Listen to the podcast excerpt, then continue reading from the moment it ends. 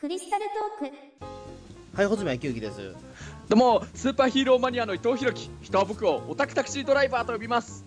はい、じゃあ本日はですね、えっ、となたまあ伊藤さんからの発案でタクシーのお話をまたしていただけるということで、あのタクシーのお話第2弾みたいな感じになっていきますね。はい、うん。あ穂積君なんだっけ？ついこの間なんか3年ぶりくらいになんかタクシーに久しぶりに乗ったみたいなことをさっき話してたっけ？あ、そうそうそうそうそう。うん、うんどこで乗ったの？えっ、といや地元ですね。あ地元は？八王子のあたりで、うん。あの確か前のねやつでも僕だから基本的にタクシーを乗った経験っていうのが、まあそのうん。緊急事態以外には乗らないっていうことで言ったと思うんですけど、ままさに緊急事態だったんですよ。ああそうだそうだ思い出した。タクシーそうだ乗ったって言ってたね。あのなんなんだっけそうやって、えー、穂積君的になんかここで話して問題ないことだったらねえい言っていいのかなそれ。あのそそうですね。だからあの基本的にあれですね。えっ、とまあなんていうかうん。別に大したことはないんですけども、あのうん。まあちょっと地元でねあの僕が住んでるところで、まあ漫画漫画喫茶に行って、まあ、うん。僕のヒーローアカデミアをね、読もう読んでたんですよ。あそうなんだね。うん。あそしたらあの、えー、と突然腹痛に襲われましてうん。あのトイレの中で出れなくなっちゃったんですよ。油汗かいて、ああ大変だねそれ、えーやべえやべえこれどういうことだと思って、うん。でとりあえずでもねえっ、とまあ帰帰るにしてもうん。まあ、家家からも比較的近い漫画喫茶だったんですけどただもう歩けないぐらいになっちゃってたんで、それはやばいね。やべえなどうしようかなと思って。ただ救急車よ呼んでいいものなのかどうかわかんないなと。いや呼んでいいでしょ歩けないくらいになっちゃったらええ。どうしようもないんだから、うん。そうですね。でもとりあえず、まあ、漫画喫茶から出ないとまずいなと思ったんで、まあそれであのえっ、とあれですね。まあとりあえずまあその漫画喫茶の方ですみませんちょっとタクシー呼んでもらえますかってお願いしてそれで呼んでもらってタクシーに乗って病院に行ったっていうは感じでしたね、ええ。つまり救急まあ車の代わりでっていう。多分救急車を呼んだらもっと高くなりそうだから、タそん救急車ってそっか。もう今有料化したんだっけ？いやまあわかんないですけどただなんか救急車を呼ぶと救なんかちょっと往生じゃないですか。でしかも僕昔救急車呼んだことあるんですけど、うん。意外と救急車乗るのって大変なんですよ、そうかもしんないね。あのなんか。住所とかそのなんか保険証とかうん。全部洗いざらいやったりとか、でしかもうん。自分一人しかいないと全部そのどういう症状がありましたっていうこと言わないと発射できないんですよ。うん、そそうなんだよね。確かに救急車って実はあんまり救急じゃない感じするかもしそうそう。れないねであの入った後になんかいろいろ聞かれたりするし、うん。あの全然進まないのでうん。あのだったらもう、えー、とタクシーに乗って病院に行っちゃった方が早いと思って、うん、まあ実際にねあのね救なんか救急車をタクシー代わりになんかちょっと使うっていうのでなんか社会問題というかそういうのなったことがあるまず社会問題思うんだけど発生させてましたか今。いや違う違うあの、ええ。穂積君の逆パターンであのねほんのちょっとだけなんか少し気分悪いから病院行こうかなみたいないやもう全然自分でも歩けるしもう大したことないのに簡単に救急車を呼んじゃって救急車はタクシーじゃないんですよみたいなそういう感じでちょっと社会問題になんかなってねそうそう逆のパターン。だから、えそれもあって救急車も有料化しちゃった方がいいんじゃないかみたいなそういう話になったりとかもあったんだけれど、うん。うん。まあでもあの、まあ、ももちろん穂積君の今の話聞いたのはそれは救急車呼んだ方がいいくらいのことになってると思うけどそうん、までもそれってたんだな多分。じゃあそれはタクシーも多分。あ、うん、でも実際今回のこれは穂積君みたいにあの、ね、タクシーを救急車代わりに別にこれ悪い意味じゃわ悪いことじゃないと思うけど、あのタクシーを救急車呼ぶ代わりに呼んですぐ病院へお願いしますっていう方もいたりはするからね。そういう人も僕乗せたことあるからね病院までタクシーで。そうですね。だからあの基本的にだからその近くの病院まで行ってくださいってお願いしたら基本的にそれ以上の会話なくて済むじゃないですか、まあそうだね。うん、そうそうそう。だからまあだからそのねなんか病状とか聞かれたりすると、うん。まあもちろんだからね重篤な病気だったらそそっちの方がいいんですけど、うん。まあ、実際そのねび病院その病院と直直結してるから救急車は。だからその空いてるかどうかも一応調べたりすることができるから。確かに。うん。うん。だうん、まあ100%タクシーに乗ることが正しいとは思えないんだけども、うん。ただまあ本当に救急の救急というかすぐにでもうん。病院に書き込みたいというか精神安定上ね飛び込みたいというかタクシー使うのも手だったりするというか、まあそれは本当実際そうだと思うよ、うん。え。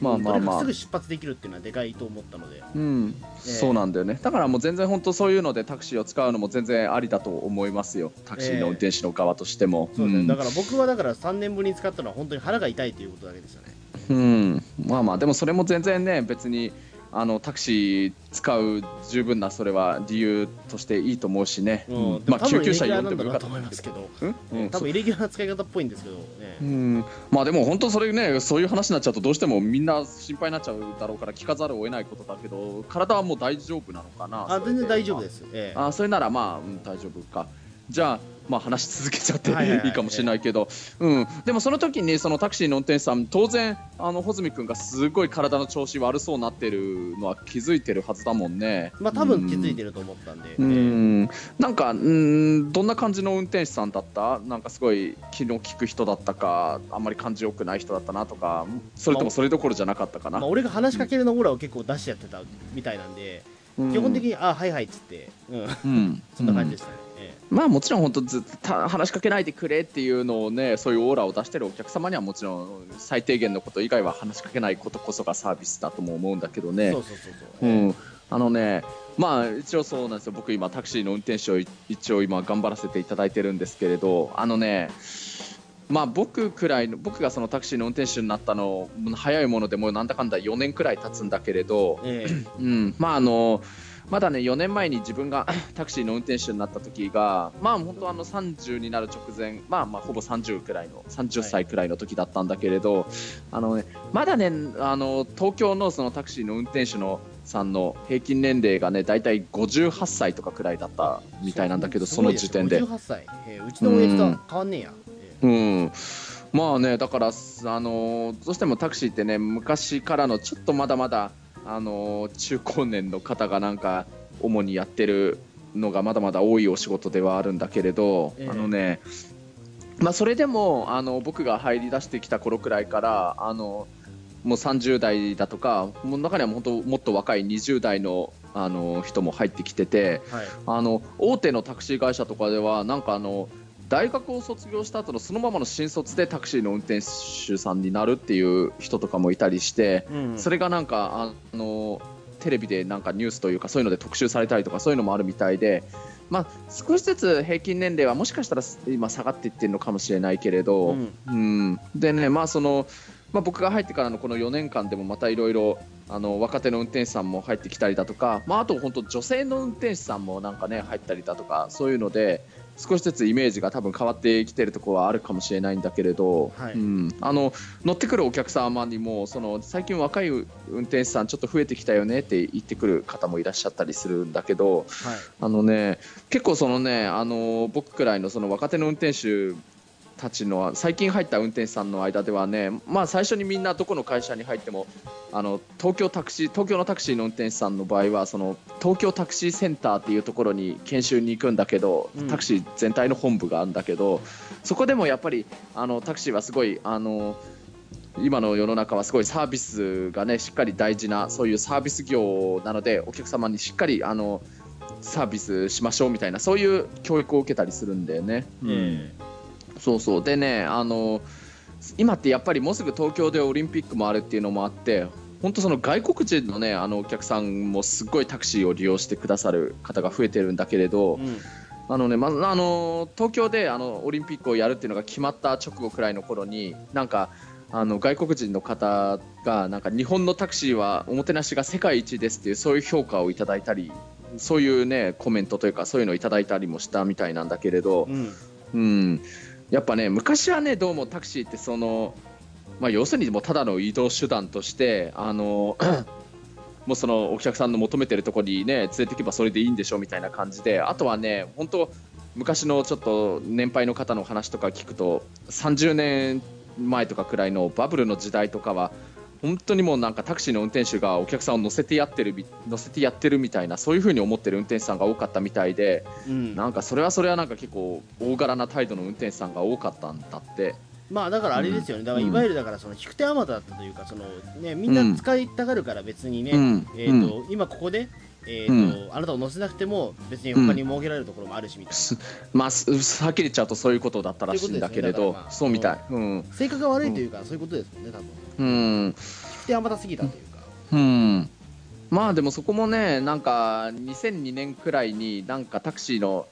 ななんつってたのかなちょっとねそれまでのなんかいろんなタクシーの台数のなんか規制みたいなのがあったんだけどそれがなんか規制緩和されて、うん、なんかそれまでの時間以上にいろんななんか会社が新たにタクシー会社としてなんか参入してきたみたいで、うん、それから、ね、タクシーの台数がものすごい増えたみたいなんだよね。うん、でだからあのそれまではなんかまさにその引く手あまてたであのタクシーがあの限られたタクシーがなんかいっぱいいるお客様を乗せてるみたいな状態だったのが今度、本当にタクシーの数が増えてお客さんよりも増えちゃってだからもうあのなんかあの少しでもやっぱりねサービスよくしていかないと乗ってもらえなくなるみたいなそういうのに少しずつ空気が変わっていってたみたいなんだけど、うん、ただねそれでもやっぱり昔の時代のバブルの時代とかを知ってるその運転手さんもまだまだあの続けてるみたいで、まあ、さっきのその平均年齢が58歳ってね言ったけれどやっぱりそのくらいの年代の人たちはみんなまだ昔のその引く手あまたの時代をまだ知ってる人たちみたいだから。30年ぐらい前ですもんね多分、バブルだとそうなんだよね、うん、うん、だからねまだまだやっぱりタクシーってちょっとやっぱり感じ悪い人が結構多いよねみたいなイメージはまだまだ持たれてしまっているところがあるみたいでね、うん、そこはあのねまだまだ僕も4年といってもまだまだねそういうベテランの人に比べればまだまだ自分はもう新人と変わらないくらいだと思ってるんだけれどそういう新人の若手の運転手さんたちはもう昔からのイメージを変えていきたいねって思ってる人は結構いっぱいいるんだよね。うん、うん、あの結構ね僕もそのまあ本当若いと20代とか30代とか、まあ、せいぜい40代とかくらいまでの比較的若いそういうタクシーの運転手さんたちの集まる集まりとかにちょっと行かせていただくことがあるんだけれど、はい、うん、やっぱりね僕の集まってるそこの人たちはみんなあのタクシーしっかり、ね、ただ単に売り上げを上げればいいだけじゃなくてそういうお客様へのサービスをねあのおろそかにならないように頑張ろうねって結構みんな志持ってやってるんだけどね。うん、うんまああのあとはねあの最近だとさあのほらなんていうのタクシー専用のちょっと外国人の人とか荷物をいっぱい持ってる人が乗ってきても広く快適に使えるようなあの新型のタクシー専用の車種のジャパンタクシーっていうのが登場したんだけれど。えそんなのあるんです？ジャパンタクシー？あうんそうそうそんなのあるの。あのねあの、うん、なんて言えばいいのかな、まあ、あのネットで画像とかで調べれば多分出てくるとは思うんだけれどまああのねジャパンで今調べると今もう出てきますねもうなんか。あ出てくる？うん、えーもう予測見学、うん、あこんなすごいでかいんですねこれ。まあねうん。まあでかいというかそうだね車内、うん、なんか、うん、黒塗りの。そうそう、えー、あの車内のねスペースがもう本当に広く快適にそういう風になってるやつなんだけれどまあそれまではタクシーっていわゆるよくよくあるっていうのも変だけど普通の乗用車のセダンタイプのやつが多かったと思うんだけれどまあそういうジャパンタクシーっていうちょっとしたワゴンタイプのやつになって、これだから、うん、ワンボックスワゴンみたいな感じですよね、うん、そうそう、うん、あのねいろんな特徴があるんだけど例えば車椅子乗ってる人に本当に来る今までのタクシーって一旦車椅子から降りてもらって普通のあのシートに座ってもらって、まあ、車椅子は後ろのトランクに入れてとかそういう感じだったんだけどあのジャパンタクシーは車椅子に乗ったそのままで乗ることができるようになってるんだよね。うん、あ本当だ。なんかその、まあ。れですね。えっと台台みたいなのがせり出してくるんですね。うん。そうだね。うん、そうそう、まあ、そういうあの、まあ、ちょっとそういう障害を持ってる方にも配慮したそういう設計になってたりだとか、うんまあ、多分ね昔は正直そういうのって考えられなかったと思うんだけど言ってしまうと、うん。まあ、あとはねあの昔は、まあ、タクシーって自動ドアだからあれってあのどういう仕組みかというと運転運転席の右のところにレバーみたいなのがあって、あのそのレバーを引くとドアが自動的に開くようになってまたそのレバーをまた奥に倒すとまた自動的に閉まるみたいな、うん、そういう仕組みなんだけれど今はねタクシーもやっぱりドアツードアのあのドアサービス、まあ、もちろん急いでる時とかとあゆっくり止まれないところとかでは仕方ないんだけれどあの例えばなんか無線とかで呼んでいただいたお客様とかそういう方をお乗せする場合は運転手が一旦車の外に出て後ろのドアの前に立ってちゃんとあのお客様はドアを開けてあの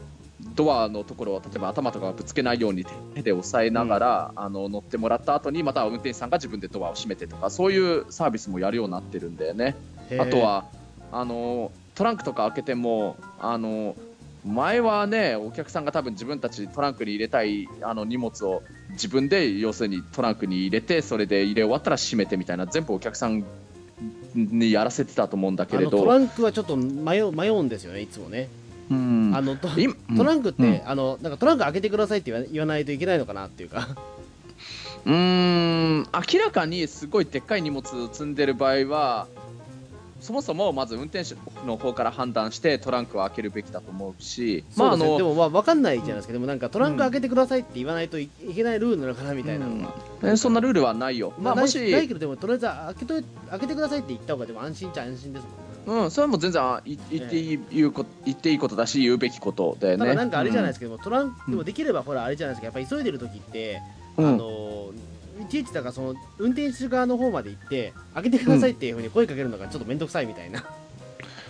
まああのドアをあの開け当然お客様に乗ってもらうために運転手はドア開けるわけだから自動ドアで、うん、うん、ドアが開けば普通にその後ろのドアの位置から普通に声かけても聞こえるからね。その時でもドア開けっぱなしいいんですかねあれって。いいよ。あいいですか、うん、ね、うん、いい。なんか結構気になっちゃって、うん、その結構だってあれじゃないですか。ドアが自動的に開くっていうこと自体がなん。かこちらから考えてみれば結構イレイレギュラーなんです言ってしまうと。普段あそうまあそうだね。確かに。だからちょっとそこで実はねいつもあのねそんな乗ってないけどねいつもちょっと戸惑っちゃう部分があるというか。うん、あいいよ。それは別に全然珍しいことじゃないよ。だってお客さんがだって乗り終わるまではドア閉めれないわけだからね。あそうあそういうことか。なるほどなるほど、ね、うん、うんその、ね、トランクに入れたい荷物もちょっと昔までは多分お客さんが自分で、ね、荷物持ってトランク入れるの自分たちでやってたと思うんだけど、うん。まあ、今はね基本あの基本的に本当に運転手が降りてお客様の荷物を持って差し上げてトランクに入れる入れてトランク閉める作業も全部運転手が自分でやるのが普通になってる。普通っていうか当たり前というかなってる。まあもちろんいろんなやむを得ない事情はあるかもしれないけどね。例えば当然その荷物を入れるために運転手自身も降りるわけだけど右側のそのドアにちょっと後ろから来る車がなかなか迫ってきててドア開けられなくてやむを得ず降りられなかったっていう場合はあるかもしれないしあともちろん、お客さんの方も自分の荷物ちょっと触られたくないから自分で乗せますっていう人ももちろんいるかもしれないけれど、うん、でもまあ基本的にはもう運転手があのその荷物お客様の荷物を持ってあのトランクに入れるのをやるのが当たり前だね。なるほど。うん、じゃあ結構そこの見極めって大変かもしれないですね、意外と。うん、まあ全然あの運転手さんにその荷物入れるのを任せちゃっていいと思うよ。うん、まああの、まあもう一言ね、あのもしなんかただ単にもう勝手にやらせるのなんか気が引けるようだったらお願いしますみたいに一言言ってくれればもうそれで十分すぎるよ。なるほど。うん。であのもしね運転手がちょっとあの車の外を降りることできなくて、うん、ちょっとやむを得ずお手伝いできなかった場合はあの荷物のあの入れるのをお手伝いできなくて申し訳ありませんでしたって、まあ、普通は謝ることだと思うし、うん、うん、まあ、それであのあの来る運転お客さんが乗った後もあの車当然行き先ねあの聞くのは当然としても、えー、そこのあのやっぱりお客様にあの安心してもらうためにあの経路あのどこの道路を経由してその目的地まで行くかをそれは聞くし、うん。まあ、もちろんお客さんの方が道あまり分からなくてちょっとお任せしますっていう場合はもちろんいっぱいあるからその場合もでも、うん、まあ、一応念のためそのどこどこの何々通りとかどこどこの交差点通っていきますって言えばまああのね、それこそ変な変なとこ通って遠回りされるってことはないんだなっていうのでお客様まずそこも安心し,、ね、してもらうことできると思うしね。うん、うんあとはその車を出した走り出した後もあの例えばやっぱりお客様に今って本当サービス業だからその目的地に到着するまでの間も少しでも車の中で快適な空気の中で過ごしてもらいたいって思うからあのいろんなエアコンの空調、まあ、温度例えば暑かったりだとか寒かったりとかしないかそういうのもちょっとあの聞いた方がいいと思うしね。うん。そうそう。あと他にあの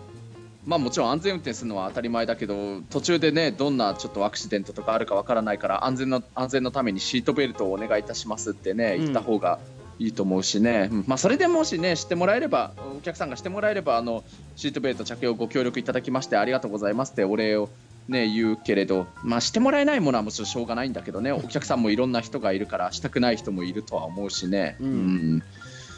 まあでもね本当そのくらいの今言ったそういうサービスはあのそのくらい運転手としてはやっぱりただ単に運転して目的地まで遅れればいいってわけじゃなくてそのくらいのおもてなしできるのがあのしっかりした運転手さんだなって僕は思っちゃうんだよね。うんあのなんで急にこういう話をしだしたのかというとね、まあそうですね。なんでそんな急に熱病を震え出したのかよく分かんなかったんですけど。ど うどうしようかなと思って、えごめんごめんね、え。あのね実はね僕今ねその自分の所属しているタクシーの会社のグループがね、まあ、チェッカー無線グループっていうその都内でオレンジ色のあのタクシーの走っているその無線グループなんだけれどはい。あのねそのねそのチェッカー無線って年に1回そのチェッカー無線の全部で50個くらい会社があるんだけれどその会社のあの代表のあの運転手さんたちが出場してあのいろいろ何そういう技術力そのあのけごめん接客のそういうねあの、技術を競うね接客マナーコンテストっていう実はそういうコンテストをあの今ひあの年に1回開いてるんだけれど、はいはい。うん、それにね僕がその自分の所属してる会社の一応代表としてちょっと出場させていただくことになったんだよね、うん。でもねその年に1回やってるそのチェッカー無線の接客マナーコンテストっていうのもねあの一応今回で僕初めてではなくてねあの一昨年にね1回実は出させていただいたことがあったの。うん。はい。でねその時にねその50個くらいチェッカーの会社がある中の接客マナーコンテストでね一応3位にならせていただいて、うん。まあ優勝はできなかったんだけどただ一応3位ということで入賞であの表彰状とあと、まあ、一応ちょっとした賞金とかもいただいたりできたんだけれど、うん。今回ちょっとまたその3位優勝はできなかったわけだからそのリベンジをしたいなっていうそういうのもあってねちょっと今いろいろコンテストを今頑張らせていただいてるんだけれど、なるほど、うん、このね、あのー今回のこのクリスタルトークのここちらの回がアップされる頃にはあのねこの間この間今これを撮ってるこのね前日に実はコンテストの予選に行ってたんだけれどそういうことんですか、なるほど。そうそうそう、あそうか言ってなかったもんね。その予選行ってて、あのね審査員の方だとかあとそのチェッカー無線のいろんなまあ偉い方たちも結構見てらっしゃったんだけど、はい。あのわあこれはあの優勝候補の一人だねみたいに結構お褒めの言葉実はいただいてるんだけれど、ええ。うん、まあでもね他にもやっぱりそういうコンテストに代表で出るくらいの人たちだからひ人が集まる会まあだか、全国かららも猛者がたくさん、ええ。うん。まあ、全国ではないけどね、まあ、東京中から。東京,、うん。東京の中か、ええ。うん。まあ、だからねそういうまあそれこそ。まあ、広いからね。もう広いから、うん、それこそ会社も八王子からね、足立区までですからね、まあまあね、まあ、基本的にはその23区内とあと武蔵野市と三鷹市にある会社からだけど、まあでも50個その中でも会社あるからね。なるほど。うん。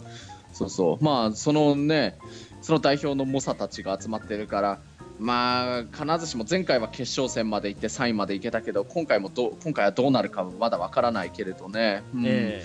でもすごいやっぱりあの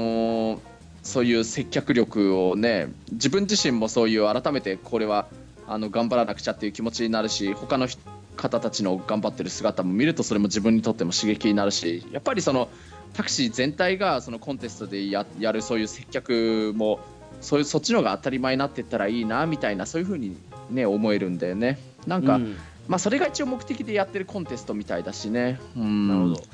そうでそうも確かにねそういったコンテストとかってちょっとねなんだろう僕意外と苦手かもしれないなと思ってねなんか僕がやるとなるとねいやあの意外とだからあのね、全部なんか決め事をやろうと思うとダメなんですよ。うんまあ、決め事とい、まあそまあ、最低限の今、僕がこのさっきいろいろ熱弁させてもらったそれくらいは全部できなくちゃいけないことだと思うけど、まあまあまあ最低限だからね。確かにね。うん。うん。まあ、でもあの、まあ、お客さん役の人に車に乗ってもらってもちろんそういう目的地まで送り届けるっていう設定でやっていくんだけれど、うん。あのまあでもね、社内であとは他にもいろいろあのフリートークみたいな時間とかもあったりするんだけど、そこでまあいろいろね、どういうトークをするかだとか、そういうのはもう全然運転手さん一人一人の自由にできるところだからね、まああの、まあ、あだからまあそこも全部が全部決め事っていうことはないけれどね。ね。だから俺、昔だから自動車免許を取った時に、うん、あれだったんですよね。えっ、と、うん。むえっ、とそのだから高速乗る前とかに全部いろいろ確かめるじゃないですか、あそう、高速乗る前。高。速乗る前というかそのいいわゆるだからえっ、と何々 OK みたいな何々 OK みたいな。あまあ、う運転自体を始める前じゃなくて。あ運転始める前もそうなんですけどであそ、うん。あいわゆる試験試験ですねいわゆるその。俺もちょっと10年以上前の記憶だからあれですけど、えうん。えであそこをねなんか覚えるのが大変だなと思ってたただ単に。あそう、ええ。いやうん。あのもちろん運転で車を発進する前はいろいろ確認事項はいっぱいあると思うけれど高速乗る前はなんだろうね高速乗る前じゃなかっいたかな。だから実技試験とか結構大変だなと思って。うん、車の実技試験って。うん、まあまあ実技試験は大変だっただと思うよ。それは今でも僕もそう思うよ。うん。でだからそれと同じような感じになっちゃったら俺多分苦手だろうなっていうなんか気がしてるというか、ええ。うん。まあまあもちろんだから頭の中で分かって行動できれば別にいいわけだし、うん。ええ。うん。うん、それだったら別に多分あれなのかもしれないですけど、うん。まあまあ正直なんなんだろうね。まあ本当普段やっているちゃんとしっかり接客がしっかりできてるなら普段通りのことやればいいわけだけれど、ままああそれでもどうしても多少はやっぱり緊張はしちゃうけれどね。ううん。そうですね。緊張しちゃうとねなかなか難しいとは思いますけどねやっぱり、うん。その俺昔からだからあれなんですよ。卒業式の練習とかすごい苦手なんですよ、ああわ,、うん、わかるかもしれないね。卒業式の練習ってなんだろうってやっぱりずっと考えちゃうというか。うん、うんなんか卒業式の練習を卒業式以上に時間をかける意味ってなんだろうってか結構考えちゃったりとか。確かにね。うん。えまあ、あの練習は実際もうねこのコンテストやってる間一昨年もそうだったけど今もそうだけど正直あのあの運転の乗務やってない日も毎日のように会社行ってもうみっちり練習してるよねやっぱり。ああやっぱそれぐらいしなきゃいけないですか、うんまあいけないってことはないかもしれないけど僕の中で不安になっちゃうかな。ううん。ん、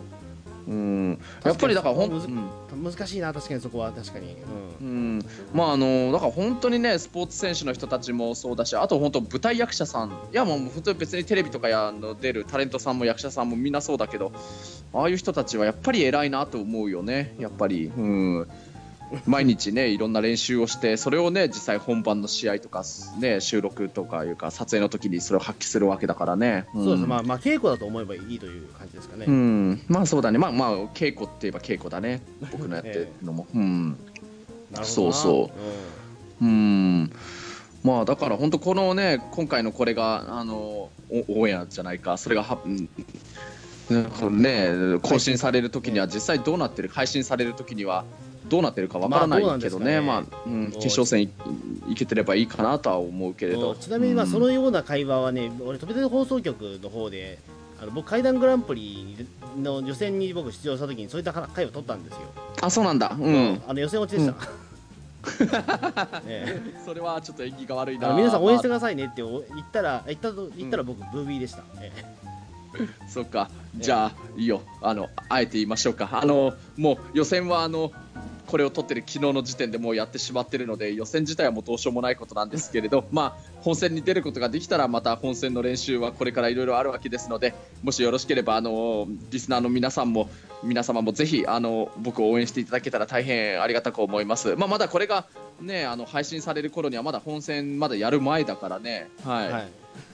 なのでぜぜひ応援よろしくお願いいたします。あの穂積君のそのジンクスを僕は晴らしたい。そうですね、はい、ええ。うん。ぜひちょっとはい。頑張っていただいて、なんかね、なんかララジオってなんかこういう風にね、なんか予言するとなんか落ちるみたいなね、そういうジンクスはしたくないから、えそうだよね。うん、はい、えはい、うん。じゃあそんな感じでだい大丈夫ですよね。はい。そうですね。うんまあそんな感じなんで、はい。まあこれからも時々タクシーの会定期的にやってちょっと勝手に熱弁させてもらいたいところあるかもしれないけど、まあ、楽しみにしてます。はい。